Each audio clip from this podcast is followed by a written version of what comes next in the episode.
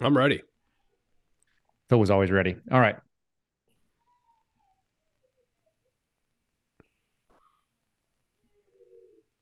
All right, and we are joined by Sonya LaBosco, who is the uh, she's on the council for the Air Marshals. Is that correct? Tell me how you say that. Air Marshal National Council. She's the National Council for the Air Marshals. Uh, a lot of people do not know this, but the Federal Air Marshals are a different service than the U.S. Marshals. I get this all the time on Twitter, and it's like, no, no, no, these are different people altogether. Totally different skill set. That is that is correct, Kyle. We're completely different. Um, you know, the U.S. Marshals is part of Department of Justice.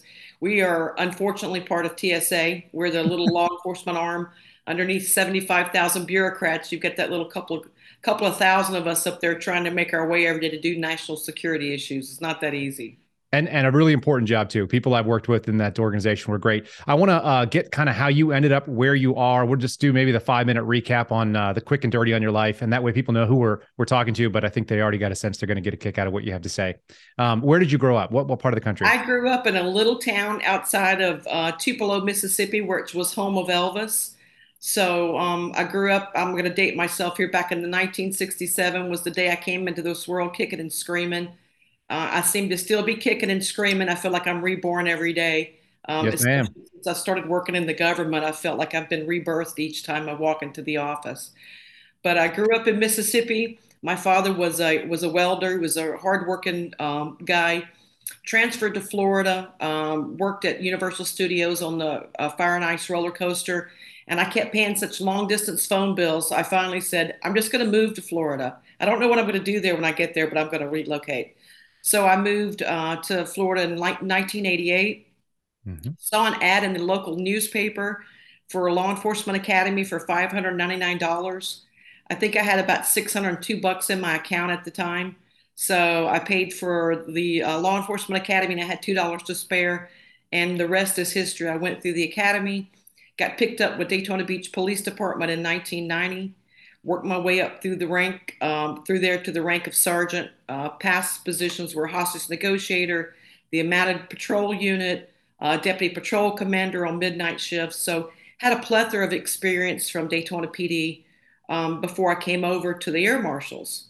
Um, I, I, came over with the Air Marshals in uh, June of 2002. I was actually hired in February of 02. Uh, coming home from a midnight shift on the morning of September the 11th, I was held over for a couple of hours for paperwork that morning. One of my guys had gotten a DUI arrest, and of course, as a sergeant, I had to wait and review all the paperwork uh, before we could end our shift.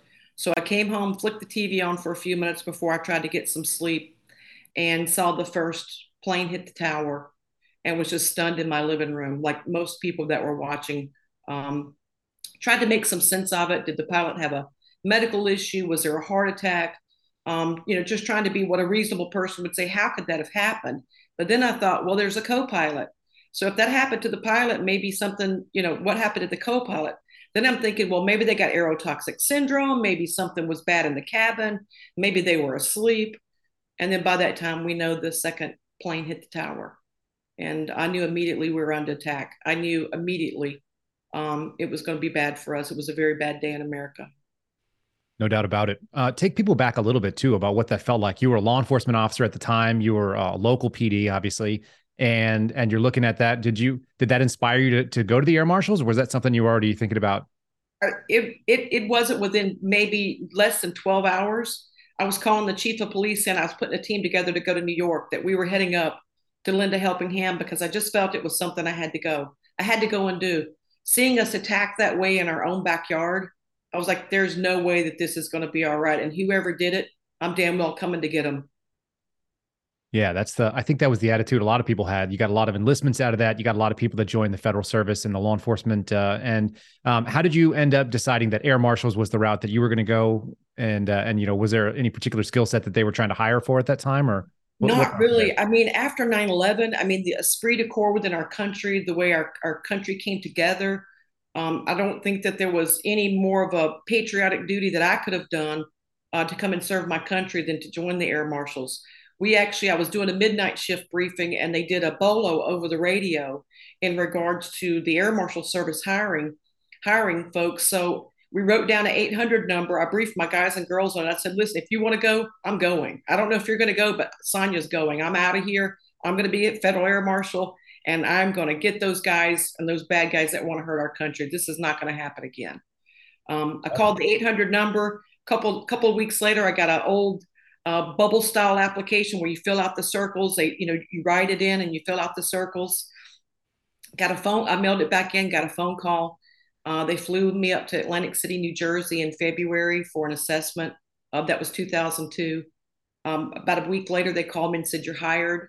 Uh, they were very gracious um, and let me stay uh, at Daytona for a couple more months because I was finishing up my last uh, course in college. So I was done with college at the first of June, and as soon as that was done, I shipped out to uh, Artesia, New Mexico. Ooh, that's a rough place to be. Having gone in the middle of June, have you ever run in a black flag? you know what a black flag means? You will die. That is, yeah. No, I went through uh, all the basic training in San Antonio, and then uh, I was stationed in Las Cruces when I left the FBI, so I know a little bit about the heat there uh, it's it's a different animal, right? When you start having to do real training, especially when you're in full clothing, it's different if you're in, in just a pair of shorts. And uh, let me tell you, we did a lot of real training, and I, I am just I can't say enough about the training that we received through um, the Air Marshal program out at FLETC and Artesia. It was top notch. They made me a phenomenal shooter. Let me tell you, we were putting ten thousand rounds downrange at any given time. So I was pre- totally prepared when I graduated from Artesia I was totally prepared to take on anything that had happened on an aircraft. I was ready. It's a real specific skill set. It's different than most law enforcement. Maybe you can kind of tell people what that specialized training looks like because you know they're thinking that you you have some police background and obviously you came from that so you understand the basics of constitutional law but you know the air marshal service is so specific about what they do and i got a couple days up in dulles as i told you uh, earlier that we we got to go and kind of train with them so i just got a window into it but when it comes to taking back a plane there's a real science to it. I don't need you to give any of the, you know, the special tactics right. to it, but maybe some of the core skill sets. Well, some of the some of the core skill sets that that we you really have to have is first of all, you have to be you have to be absolutely sure of the decision that you're making. You cannot second guess anything. You've only got a couple of seconds to make the right decision. So if you're going to to go forward and make a decision, you got to do it immediately, right? You got to make sure your teammates are on the same page. You have to do that within a matter of seconds. Mm-hmm. So, number one, you've got to be patient, you got to be smart, and when you're ready to go, you got to be quick. Um, you got to be sure. Um, you have to work well in a team. It's not a one person show. You've got teammates that you're up there working with. They need to be part of whatever decision that you're making to do that. And you you honestly have to you have to be ready to strap yourself into a 12,000 gallon bomb every day when you're getting on an aircraft. I know people say, "Hey, you're just flying." No, brother, we're sitting on a, ma- a weapon of mass destruction every day trying to get that thing landed in one piece with everybody on board. So I looked at my job a lot differently, maybe than the American people look at what we do every day. Yeah, I think that's probably uh, I think that's a really interesting way of looking at it. And then so you've got kind of a range of catastrophes that can happen when you're midair. Obviously, you're in a, an enclosed space. Uh, like being on a bus or anything else where you just can't get out. There's not an easy access to to shut it down or get access to any additional people other than who you brought. So what is the sort of the benign, you know, everyday, you know, uh, things that you get called out to do, and then you know, worst case scenario, maybe we could run through the gamut, the spectrum of what the air marshals may handle on any given flight. Man, it is a circus. Some days you'll get things that you can never imagine. Uh, I think one of the most um, that one of the craziest situations that happened in the air one time, and then this is much lower level stuff because you know every day it's not always actionable. Some days there's just things that go on. But uh, a lady accidentally let her cat out on an airplane once, um, the cat got out of the cat container. And let me tell you, this cat did not want to be caught. He was jumping over seats. He was scratching people in the hair. He was running underneath your feet. He was up and down the aircraft. The flight attendants couldn't get catch him. They came to me and I was like, I am not animal control. I cannot help you. I am so sorry. You should get a blanket, maybe get a big blanket and try to wrangle him somewhere in the back. So from the monotonous like that to other situations to where you can absolutely tell that somebody has some bad intent on an aircraft, it can it can turn around really quick on you. So we go from you know somebody being upset because they didn't get their peanuts, they're going to raise hell, um, they're going to cause a disruption. Maybe someone else upset because they don't get the seat that they wanted. They had booked a flight or a trip with a family member, and maybe they're separated. Um, husbands and wives that get in disputes when they're supposed to be going on vacation. You know, little things that happen in everyday life like that. all the way up until the fact that, you know, you may have to tell the, the pilot, we need to put the plane on the ground because something else is going on that's not good. And essentially, when the air marshals go into action, at least this is the way I learned it, and correct me if I'm wrong, but the minute that they decide that uh, they're going to go over and basically blockade the cockpit and stop everything from happening, they tell the pilot in no uncertain terms what they want to do. And the pilot obviously has final say, but is going to mostly defer to your judgment to put the plane down immediately, to continue on course, but uh, you know, not come out for any bathroom breaks, that kind of thing. Is that is that, that more or less right? Once we deploy, I mean, once we're up, we're up, we're up for the entire flight we're going to take control of that main cabin. Um, we will coordinate with the pilot, and of course, we've never had a situation where they wouldn't put the plane down immediately. If they could get some somewhere to land quickly, they would do that. So, and we it's about working with a team with our flight crew as well. You know, we're all on the same team there. Our whole goal is to get the folks home safe at night, and the flight crew want to do that. We want to do that, and the pilots want to do that too. But yeah, once we're up, man, and we deployed, that's it. Nobody's coming forward nobody's moving, you're putting your seatbelt on and you might as well get comfortable because you're not getting up and you're not moving because we have to control that cabin. We can't have people up and moving around when we've been deployed because at that point we don't know who the bad guys are. Sure. Now, it probably goes without saying for people who are in this business, but maybe for folks who are listening to us that don't have a lot of background on it, you mentioned putting a lot of rounds down range when you were in training, going through the FLETC training and uh, 10,000 rounds. I'm assuming that's like 10 grand a month. That's a lot of shooting. That's more than probably most other federal agencies do what is that uh you know what is what is the training the actual qualification look like for firearms because i know it's different than what uh what other law enforcement does when they're used to walking around yeah well we we have to shoot a score of 300 and and that's your max score that you shoot it could be 300 it's five dollars uh, five points uh, per shot but okay. you shoot at the three yard line the five yard line you do your one armed hip shooting you do one hand shooting well, we do, uh, we kneel at the seven yard line. We have barricades at the 25. So it's a variety of shot placement and different movements to where you, you know, you need to be able to control your gun. If you get injured and you, you can only shoot with one arm, you've got to learn how to do that on, on during training. You can't wait till that happens in an aircraft or in an airport. You got to be able to, you know, shoot left hand, right hand. You have to be ambidextrous. It's not just shooting with your, your strong hand. You have to learn to shoot with your weak hand. You have to learn to load with your weak hand so everything you do is like it's like bilateral. You have to know both sides of your body and, and how to shoot with both hands. Now, do they give you preference if you want to, if you're right-handed, if you want to be on the left side of the aisle, that sort of thing? If you, or you, they scatter you around for for visibility's sake, and and know that shooting is sort of a secondary it, move. It is going to be wherever they can get you in the aircraft. Of course, you know you'll have to adjust to that. If you're, you know, if you're you're a left-hand shooter and you're sitting to the left, you know you're going to have to adjust and and tactically make the best decision that you can. But uh, you know, we're we try to take the most advantageous seat on the flight on, on the flight, but sometimes it doesn't always work out that way. Sometimes you're stuck somewhere where you're in a window seat, and you can't really see the cockpit, or you're in a bulkhead where you know you're at the window at the bulkhead that's not working so well for you to be able to see sight picture to the to the to the cockpit. Sure, fair enough.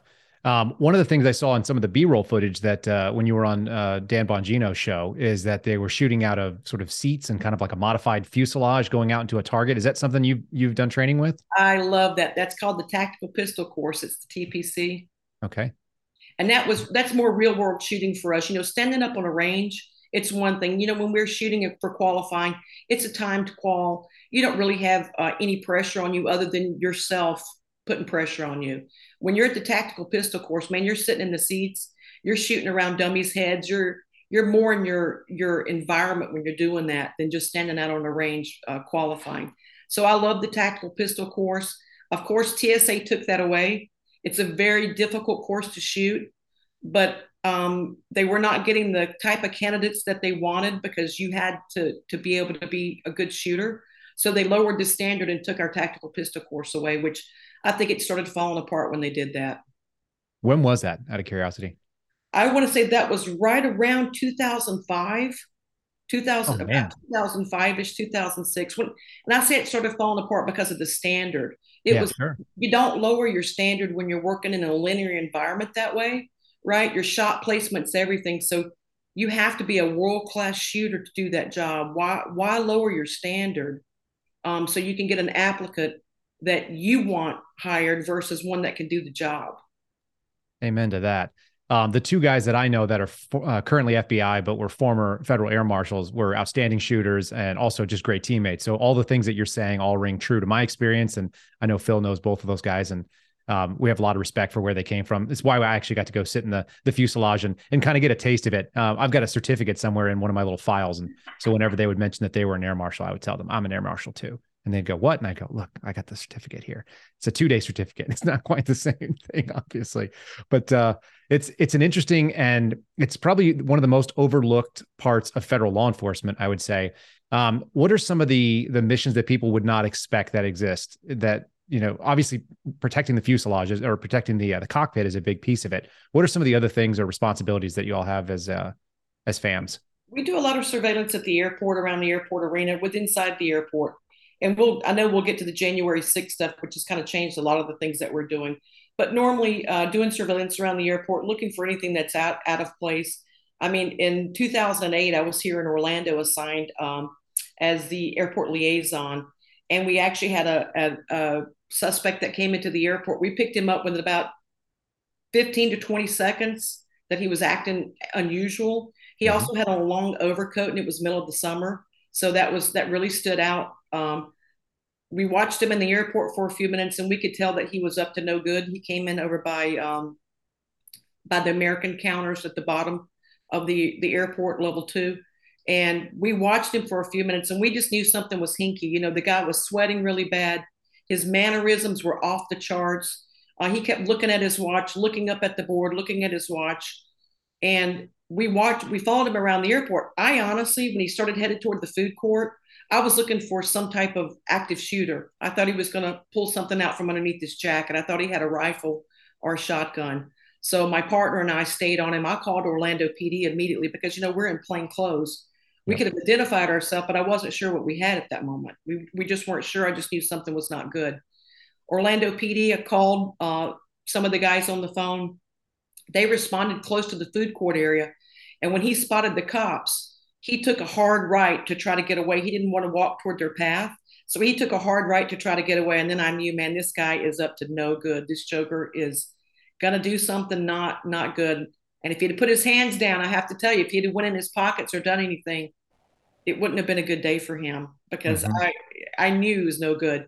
So he, he sidestepped the police officers who were in uniform, went down um, through the baggage claim area. He actually went down on the escalator and tried to go out the airport. So when Orlando PD tried to stop him, um, an alarm went off uh, that they had found explosives, explosive devices in his bag. So he had checked a bag with bomb making components in his bag.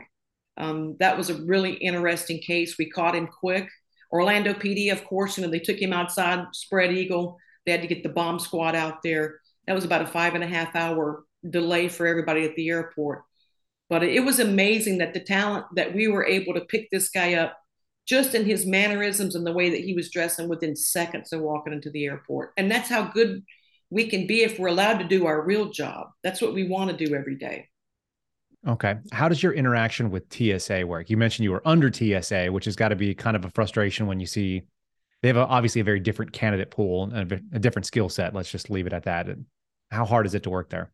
you know it's really it's really tough because they're an administrative agency we're law enforcement mm-hmm. um, we do not do the same things i know that they're one layer of tsa security they say that we're the final layer of security i think we we should not be within that airport screening environment a lot of the administrative policies that tsa and the office of chief counsel want to push down throughout tsa to the screeners obviously affect the air marshals they don't ever think about us being the gun toters or how policies are going to affect us, we are an afterthought. We're never in the forethought. Forethought, if you can believe that, we are the, we are the very last within TSA to have any type of consideration for input on how to make our job better, increased ways that we can try to beat the bad guys, better surveillance, better equipment that we may need.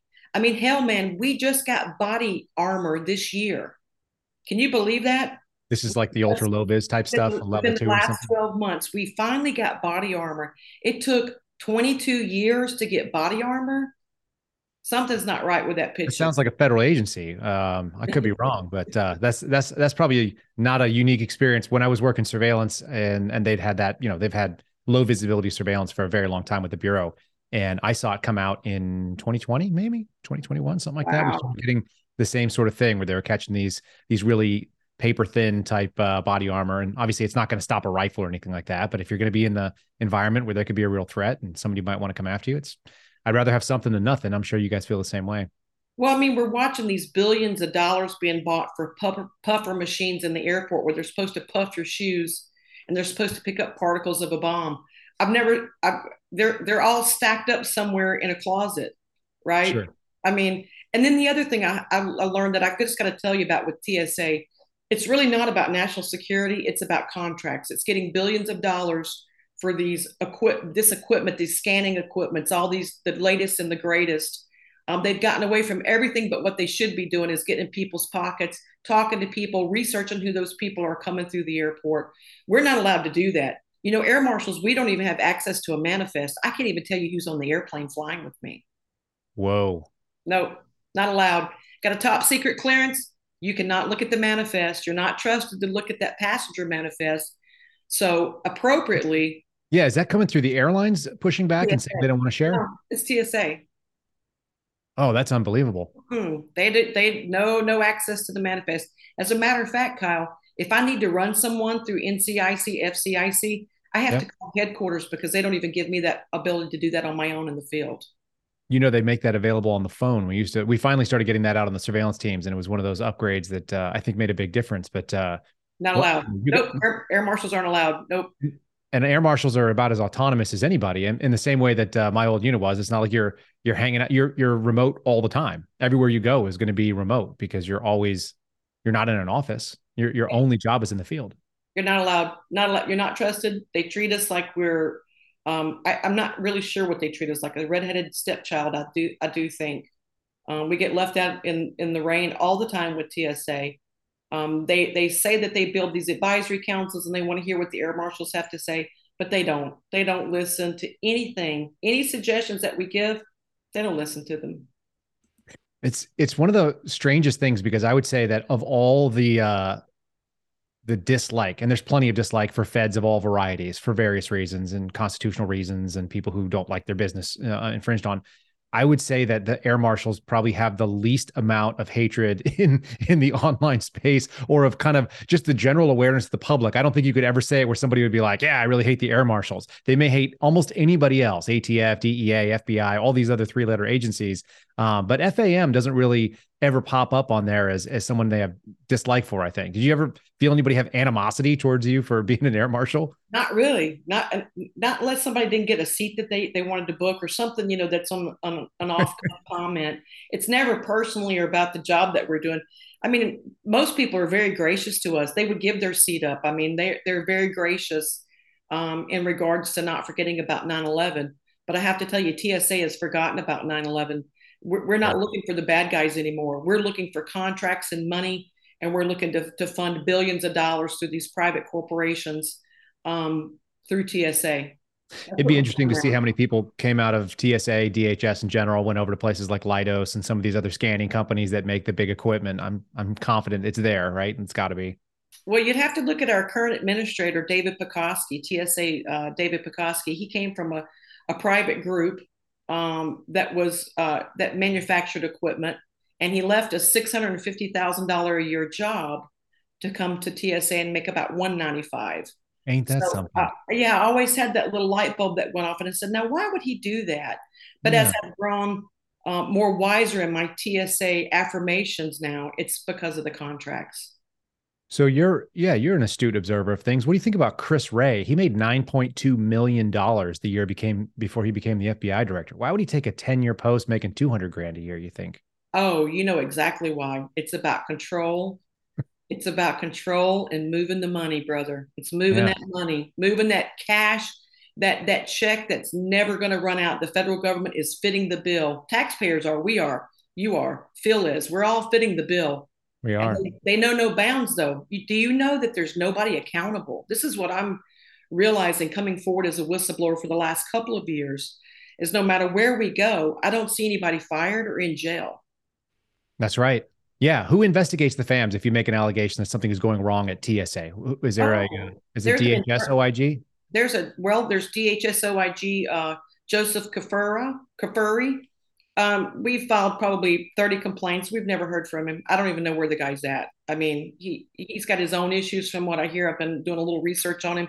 Seems like he stepped in some hot water himself. But hmm. usually DHSOIG will kick it down to our internal affairs. Uh, TSA has their Office of Investigations, their OOI, and of course, you they're never going to find any wrongdoing on their own. You know, isn't that, that something? That how is that? How do they? How do they manage to handle never finding any wrongdoing internally? How come no one's ever done anything wrong that works for the federal government once it, the allegation's been made? And, and, and guess what? It's amazing because we'll make an allegation. And next thing I know, it somebody's moving up to a special agent in charge. They actually got a promotion. Yeah. Yeah. So the more people they beat down in the field, the more rights they violate, the more illegal activities they promote, the more national database computer systems they manipulate and put false information in. These guys are moving up. It's like the 9/11 Boys Club. Yeah, it really is. It's uh, so folks who are familiar with this podcast, or you, if you're a new listener, you go back and listen. This is this is the standard when it comes to federal service. What we find is that uh, screw up and move up is kind of the way it works. They, they, we say it a little bit less uh, friendly when we're not on the show here, but uh, that's just the nature of the beast. It turns out to be pretty common across all federal agencies, uh, law enforcement, and otherwise. So that's kind of gross. There's another kind of special thing, and I, I remember asking one of my buddies about it, and um, I'd love for you to kind of remind me of it because it's somewhere in the back of my brain, but I can't remember the details. Uh, when you guys fly overseas, because there are some times when you want to be uh, in Western Europe or something to that effect, or in the Middle East, and there's somebody that needs to be shadowed on in, something like that. Um, are you able to carry a weapon on on those flights too internationally, and kind of how does that play out? Well, we can carry it. We can carry a firearm on any American carrier. If it's got an American flag on it, we can carry it no matter where they fly, no matter what country that they're in. We go over 200 countries. The issue is, is when we land, though, we have to turn our weapons in, so we will be in country unarmed, which is can be quite scary if you know the places that we travel to. Um, so that that is that is very concerning when you're on an international mission and you are on the ground for a couple of days after after you've landed that you know you are unarmed and you have to really be careful because not everybody in other countries like us and you're not just flying to like Fiji or Kyoto or something really fun to to go see. There's some gnarly places you guys end up as well. Very gnarly. There's yeah, there's some very gnarly places that we go to. Uh, the Philippines, you know, Taipei, Taiwan. There's a lot of places that we go. A lot of these places are are um, could be classified as extremely dangerous. Um, and we go there. I mean, and you're hanging out on you hang out on the local economy for a little bit, and then uh, turn around and catch a flight back we have to be really careful. Yes, we, we can we hang out, but you know, being Americans in some of these locations, you are a target. Whether sure. they don't know if you're law enforcement or not, it doesn't really matter. You're still a target if you're an American. So we try to stay in groups. We try to travel together and let you know do the buddy system. We're back at the hotel. Everybody's good for the night. Nobody's leaving. See at whatever time we get up to to meet at the hotel in the morning to go to the airport. I dig it. Yeah, it makes a lot of sense. Um, I want to give people kind of a scope of the surveillance mission and maybe uh, the types of subjects that you guys generally would would find, and then obviously the reason you're here is because that has changed dramatically over the last little bit, and uh, and that is a problem for you. It's a problem for me. Uh, I saw the same thing, so maybe kind of tell us historically what the mission set of the the FAM surveillance looked like, and, and you know what, what, kind of briefing you'd get, and then and then how you go about uh, following people. Well, in in the beginning, when we first started, and we worked closely with the FBI, we would get what we were called special mission coverage. You know, we just did a, a lot of the flights that we do, they're not even risk based. They are they have been deemed by DHSOIG as we have a subject matter expert in headquarters who picks our routes. Now, this is not based on intelligence or risk. None, none of what we do every day is not intelligence or risk based. It's throwing a, a bullseye on the wall and saying, "Am I going to get you know throwing my dart? Am I going to get a bullseye today or not?" Um, they're just they're just um, what we'd call like throwing spaghetti against the wall and seeing what sticks that's up. It, that's it, man. You're just you're just riding to see what what happens that day. Um, it's it's incredibly crazy. In the beginning, before we went to TSA, we worked with the FBI closely, and we would have like special mission coverages, and those are full briefings to where you know you've got to you got to be in a secure location to even review the paperwork located to the subjects that you're following. And then you had actual after action reports and and things that were important for a case agent to have to know about these individuals movements right? Who are they traveling with? Uh, the real stuff. And these were real bad guys. These weren't a 17 year old cheerleader. These weren't, you know, a nine year old child that were doing following six year old kids. Um, yeah, unaccompanied minors were following them on the aircraft without any of their parents ever knowing that their children are being followed by federal air marshals. It's just not appropriate. So in the beginning, we did have full, great investigative things that were going on, and now the quality of that has gone. It's plummeted to negative, negative zero. One of the uh, one of the things that I've kind of observed, and, I, would like to ping this off you and see if it makes sense. I have sort of, you know, I was outside the the federal service for a while. I was in the in the military, but and what it looked like is that we identified that there were foreign terrorists, uh, international terrorist subjects that were a problem to the United States in the beginning, uh, you know, right after 9/11, and that went on for maybe up to 10 years. And somewhere in the middle of that, they ran out of the foreign terrorists because those guys were busy fighting our military overseas and we moved into the uh, the HVE territory, the homegrown violent extremists. And so, just so people know what that term means, it's it's going to be people that have a foreign ideology, but they are domestically based. They're they're out of the United States, or they're U.S. citizens, or um, legal permanent residents. And then once we started looking inside of our own house, then it became possible for law enforcement to look at what we're calling domestic terrorists now or domestic violent extremists.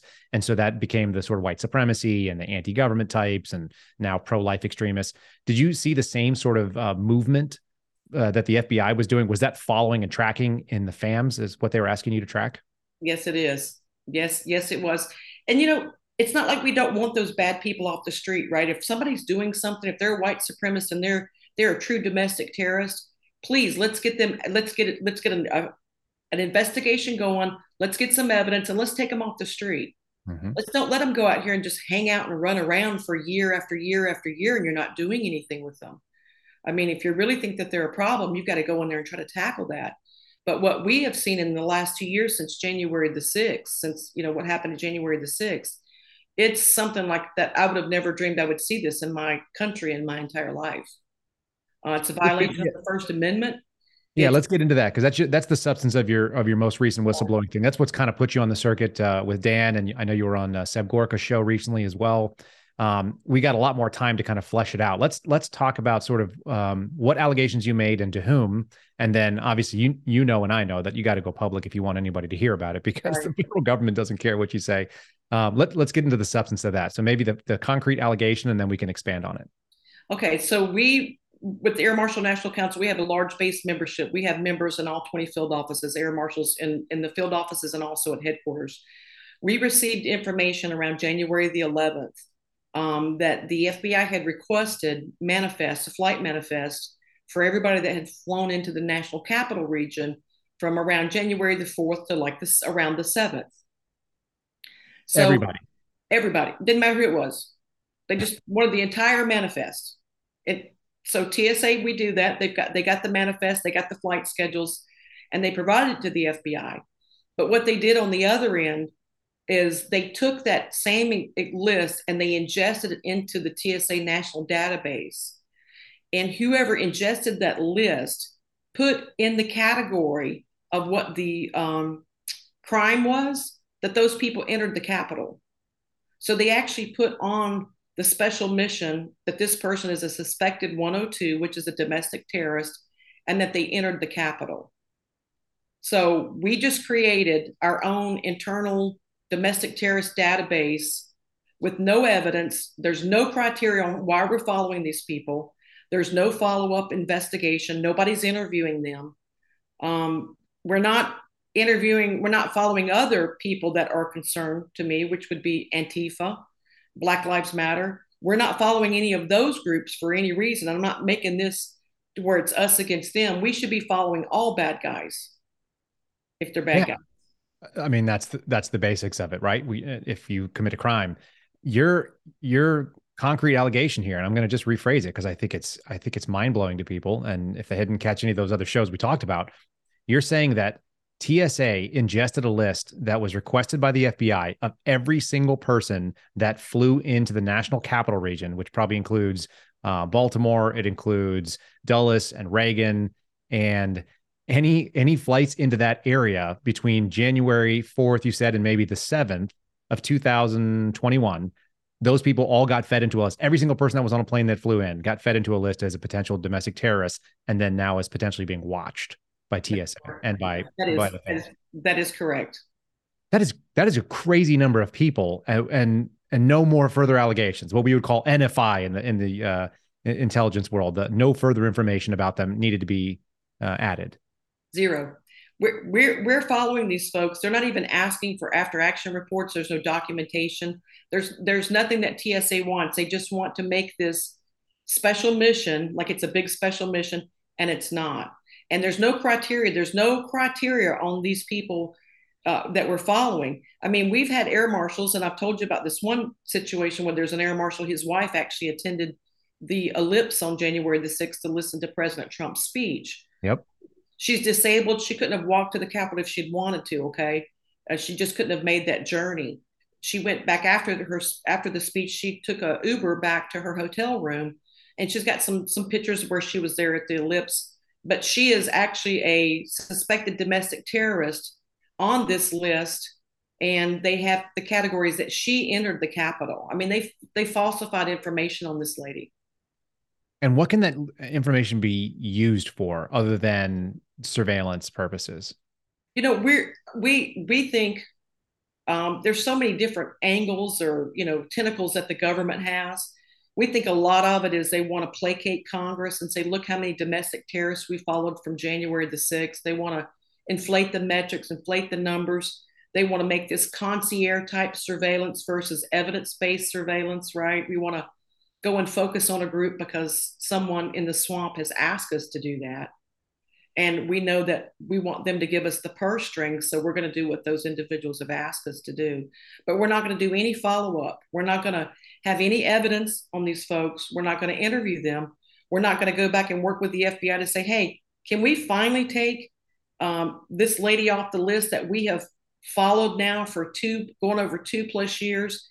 And we've broken down hundreds of missions to follow one person. We've broken down critical international missions to follow this air marshal's wife.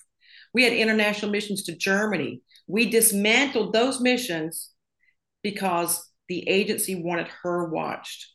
TSA wanted her watch. So we broke those critical missions down and they're doing it every day. They're breaking missions down to follow these folks that were on, I don't even say January Sixers, that were just in the national capital region, to include children.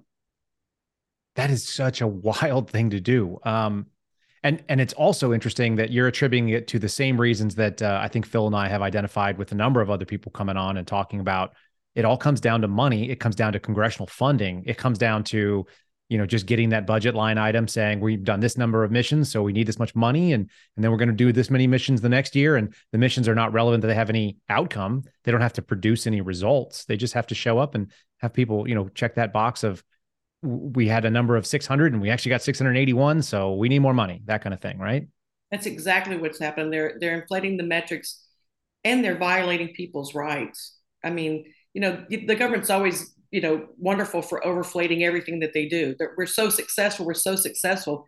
TSA, you know, they talk about how successful they are, but every time you turn around, turn around, they're failing a red team test at the airport. You know, there is no real successes in TSA. There's a lot of failures. But explain I, what a red team is, if you don't mind, for folks. That well, a red team is where somebody will come into the airport and you won't know who they are, and they're undercover, and they'll try to get an item through security, like a uh, a mock weapon or some, a mock bomb, and they'll try to get those through the airport. TSA fails those at over 95% when they happen. Total illusion of safety. I, I tell people that. Security theater, man. It's security theater. And that's what's really going to hurt folks like me, you, Phil, and our families is that we expect them to be able to travel and travel safely.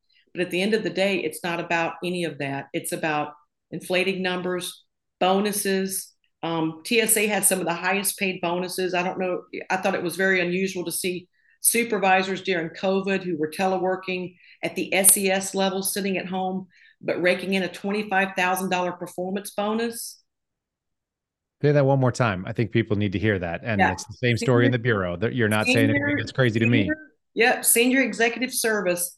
They telecommuted for almost two years. Many of these guys telecommuted for almost two years didn't come to the office, were unaccountable, never got on a Zoom call to brief their guys, never, never, nobody even saw their face for years.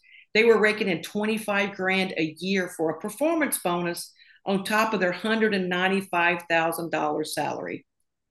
So SES salaries go SES one, two, and three, as I understand, and that tops out at about two thirty five or two hundred forty thousand dollars a year. So that plus a ten percent performance bonus for maybe sitting at home being drunk for all we know. They could have been sitting there drinking Bud Light, right?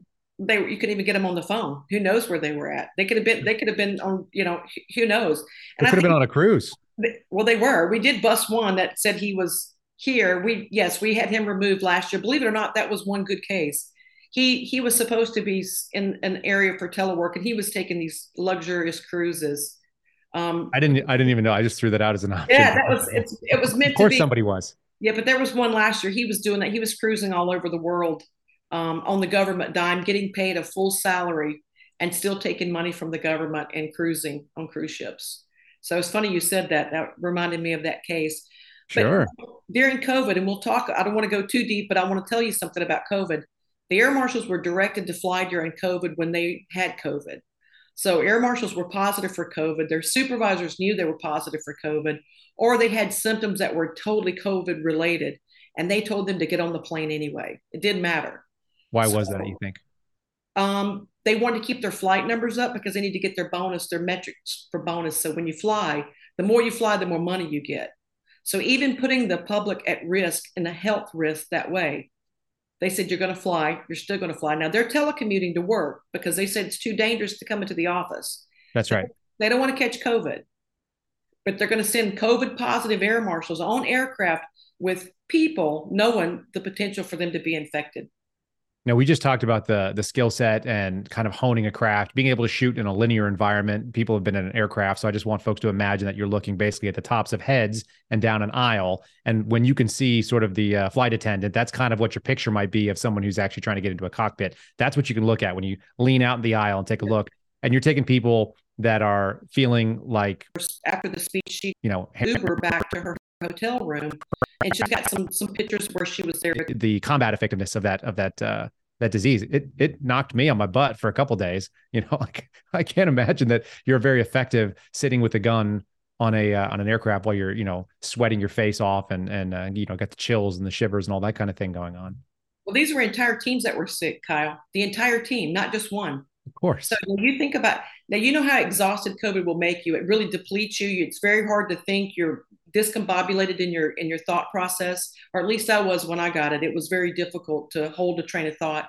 Now try imagine running a 9/11 style uh, deployment where you've got real bad guys on the plane and you've got your air marshal teams that are sick from COVID. Now you really think they're going to be on on the money that day? You think they're going to be able to get up and do it? I don't want to take a chance like that. It's not no, and you're and now you're mixing weapons in with people that are ineffective. That's the other thing I always worried about. It's like if you don't feel good, that's why you don't carry a gun to a bar. It's not so much that you might uh, use it ineffectively; it's that you are now not responsible and you have a weapon that that's loose potentially, and that and that becomes a real a real hazard. So now you've introduced however many weapons on any given team with sick people. That's craziness. I've never heard that before. I didn't yeah. know that, but it doesn't surprise me. It's just awful it's been a it's been a really uh, different two years for the air marshals. I have to tell you, it's and the craziest continues. It's not it's not like it was just a lull or a one time thing. The cra- we're it's getting more and more crazy within the Federal Air Marshal Service. Um, every every every day, every situation. It I would have never dreamed I would be here talking to you or talking in public about the things that that we're seeing behind the scenes. But the country needs to know what type of shape we're in, and we're not in good shape. We our ability to thwart another 9-11 is diminishing greatly. It's it's it's very it's diminishing greatly every day. Well yeah and let's talk about why because i imagine that you had no interest in you know when, when we were on the phone you kind of shared with me that you didn't have any interest in being a public figure but you don't really have a choice in a lot of ways and i, I had the same experience. So maybe kind of share with people what spurred you to come talk? Can the other air marshals that are in the service currently can they speak or is it just because you're retired? I'm retired I'm they I'm their their sacrificial lamb, so to speak. I'll come out here and say it because they can't touch me on the outside, right? I'm retired. They can't take my badge, my creds. They can't take my retirement. Um, guys that are still on the inside, they can hurt them and they can they can touch them really bad. Uh, you know, you've experienced some of those difficulties and challenges with your agency. So I'm the pipeline. I get the information fresh from the field. These aren't things that I'm out there seeing or doing. I'm getting these guys, I'm getting this information from my guys every day. My phone blows up all day, every day. There's so many issues and so many problems within TSA. We have to triage this from what's the worst to what what's minor. But right now, we're probably pretty much at the worst when we're endangering people in the public with the health risk when we know that we're sick with COVID, when we're intentionally violating people's First Amendment rights. I mean, how much worse could it get? I mean, what worse could we do um, than what we've already done? Yeah, no, it's it's uh, it's kind of mind blowing. How is morale for the the FAMs in general, if you have a sense of that, and maybe how many how many FAMs does the National Council represent? Oh, we have. I'm not going to tell that number, but we we got a lot. Let's just put it that way. We're in all 20. I don't want to give them any ideas there, but you know, it's strange because most guys are. You know, they've been here since the beginning. They've been here since 2001. Mm-hmm. You know, they're in they're in for this for the long haul. Um, morale can be up and down. Right now, it's not good at all. Uh, most days we've got most air marshals walking around in the airport. They're not they're not flying most days now. We go through these peaks and valleys where we get a, direct, a director like Tirrell Stevenson, who's the current director, who wants to make a business decision to keep the air marshals on the ground. Now, this is business to him because he saves money from per diem and overnights. So if he just puts them in the airport and they walk around, then he can classify that as it was a standby day or a recovery day. So he gets credit for a, a flight, which they never took, but he can inflate the numbers to Congress. Oh, good. You had Phil uh, smirking over there. Phil, uh, obviously a veteran and of, of much government uh, shenanigans, and that falls right into the kind of the categories that we'd expect from these kind of guys. Uh, people that are looking out for their bottom line and making sure that they crush the metrics without crushing the mission.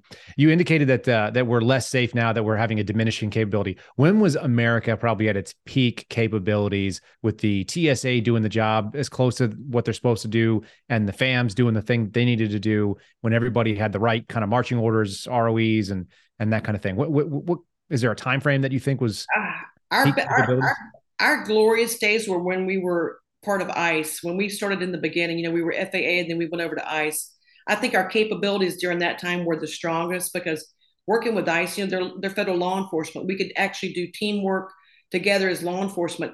We could surveil and, and do actual casework on really, really bad guys from one airport to the other or one country to the other. Mm-hmm. Right. We could we could have these, you know, international investigations with us being involved because we didn't have to get clearance from TSA. Now, uh, since they took us out of uh, another federal law enforcement agency and they've put us into TSA, federal law enforcement is not going to go through TSA for permission on surveillance and on cases, true cases. They'll you know they'll take a request from the swamp to surveil people but true law enforcement is not going to go through the bureaucratic tape to get our assistance so we're not being utilized anywhere near the value of what we could be what are some of the things that could be done to uh, to kind of correct this in a in a short order? Are there any uh, kind of like you know uh, magic bullets that would that would solve these problems? Policy there, procedure. There are. We're work, we're working on legislation right now. We're going to propose a bill to move the air marshals out of TSA and try to go over to Homeland Security investigations. Mm-hmm. It seems like the best fit for us. We're the only air marshal program in the world um, that is inside of an administrative agency. The Royal Canadian Mounted Police uh, in Germany, Great Britain. Nobody does the air marshal program the way that we do it. They're all so certified inside of a law enforcement group. And then that way you've got consistency with your investigations. You've got the ability to surge. Like right now, we have no ability to surge. If there was another 9 11 style attack and we needed to pull air marshals in, that means we have to hire them. You know how long it takes to hire, get somebody trained, and give them the Rolodex they need to go up in the air to take care of a, of a situation that could occur? It I takes a long time. But if we're in a law enforcement group, right, and we cross train, we have the ability to surge anytime that we want. So we keep, you know, some HSI guys uh, cross train with aviation component with the air marshals, and we think we'll be a blended team that can have an international reach that's incredible. It makes sense. Is there any appetite to do that? Is there uh, members of Congress that are championing this kind of? They are. Yes. You want to name any of them? Because I know folks folks like the you know the opportunity to be able to write to people. They like the idea of being able to take some action. Oftentimes, it's people always saying like, "Hey, I want to do something, but what can I do?" This is a concrete thing you could write and say it's a, it's a better. Yep. We've got quite we've got a, quite a few committees, oversight committees that we're looking that we're working with. But uh, Congressman Tim Burchett out of Tennessee, his he's offered to sponsor the bill, and we're writing the draft legislation now. Um, we've got a lot of support from Senator Ted Cruz, who's trying to nail down a lot of this stuff that's going on in regards to this backlash from January 6th and what we're doing. Uh, Chairman Mark Green, House Homeland, great guys. These, you know, these guys, these are the guys that are in Congress for the right reasons. People always say, "Oh, well, Congress, what are they going to do?" We have some representatives there that are right there for the right reason, and God bless these men because I can tell you those men are doing what's right, and they're trying to do what's right for the federal air marshals too. Are there any uh, on the left that are interested in this, or is this just a Republican thing, or is it a bipartisan? Uh, we hope it's bipartisan because national security should not be Republican or Democrat. Unfortunately, at this point, we haven't got too many Democrat supporters right now. Um, I don't know if it's because we're law enforcement, are we gun toters, are we in that defund the police state in this world to where it's not okay to support your law enforcement if you're, you know, on the Democratic side. I I don't know how else to explain it that way. I mean, what else could it be that nobody can see the value in what we're trying to say that they wouldn't support? But then again, too, we haven't heard from them. yeah, it's just like that. Stat, sadly, I feel like, uh, as we mentioned earlier, that you know, FAMs are kind of the one that nobody really gets rowdy about having on their team. Nobody seems mad about it. I don't think there's any animosity that I've ever heard. I've really never heard of anybody getting uh, upset about it. I want to um, be respectful of your time because I know you said you got something coming up in just a few. Let me run one scenario by. Okay. I uh, I recently flew to El Paso, and obviously I've upset the federal government in the way that I've done it. What do you think the odds are that I had a team on me? Because I I did some uh, surveillance for a couple years. I've got I've got a pretty good eyes for that kind of thing. What are the odds that somebody would surveil someone like me uh, without any particular, you know, um, real case to be able to generate, other than I pissed off the wrong people? From a one out of ten, you'd be eleven. you'd have been eleven, and not only going but coming. Listen, don't think it's both. When you fly, it's every route you go on, going and coming it's gonna. Well, if they got into a U-Haul and drove behind me, then they could do that because that was a that was a rough twelve hours by myself. They if they wanted to go do that, I, I say God bless them. But uh, yeah, I, I, asked the same question of uh, Dan Bongino. I hit him up when when you were uh, sort of sharing the original story, uh, or at least the first time I heard about it. And uh, I said, "What do you think the odds are there was a team on me?" He goes, "About ninety nine percent."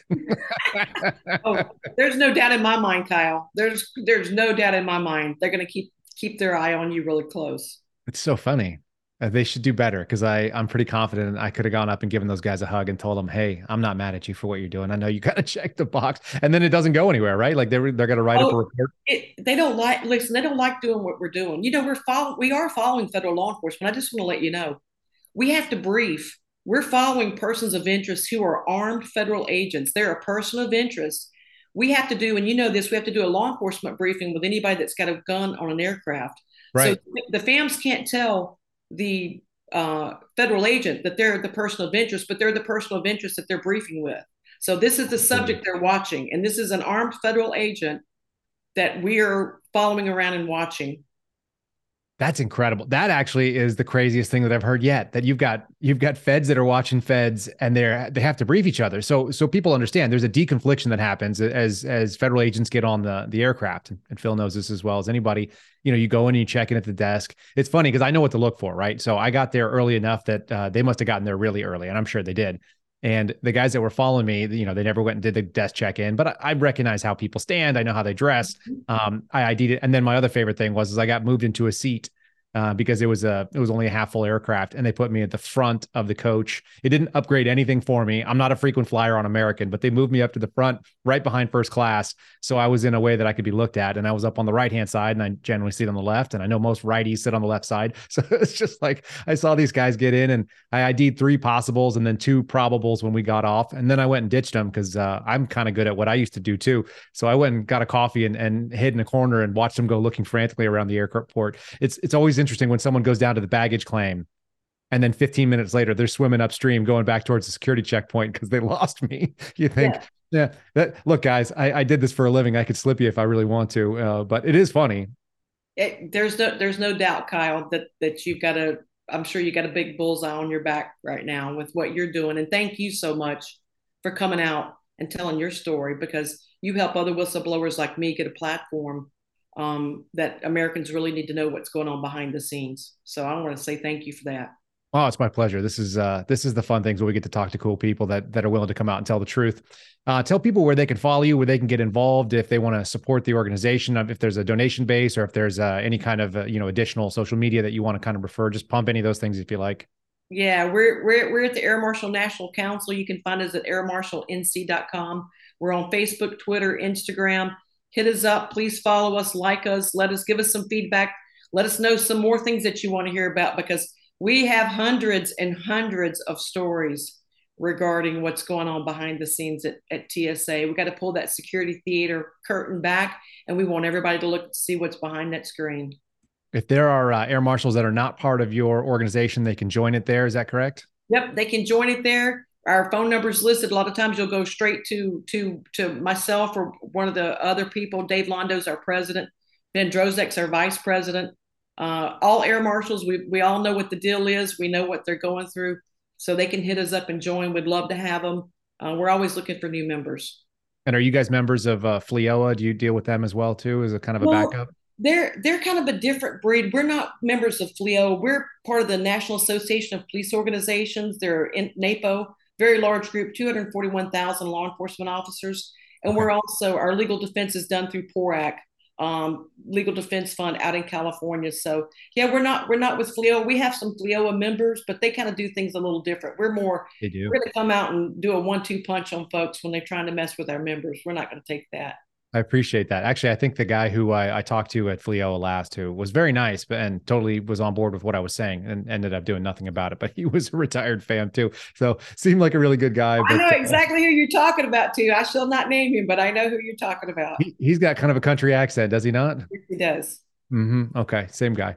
Uh, I had a nice chat with him. I enjoyed it. Uh, but once again, it was one of those things where I'm I'm an action guy, and I can tell that you're an action gal, and you're willing to come out and say stuff. So that's always really helpful, um, folks. Uh, I want you to follow her social media too. If you get a chance, you can see some of these things. You break some of these stories, and obviously anywhere that you're making appearances. What is the uh, what's the Twitter handle that you like to run under? LaBosco Sonya.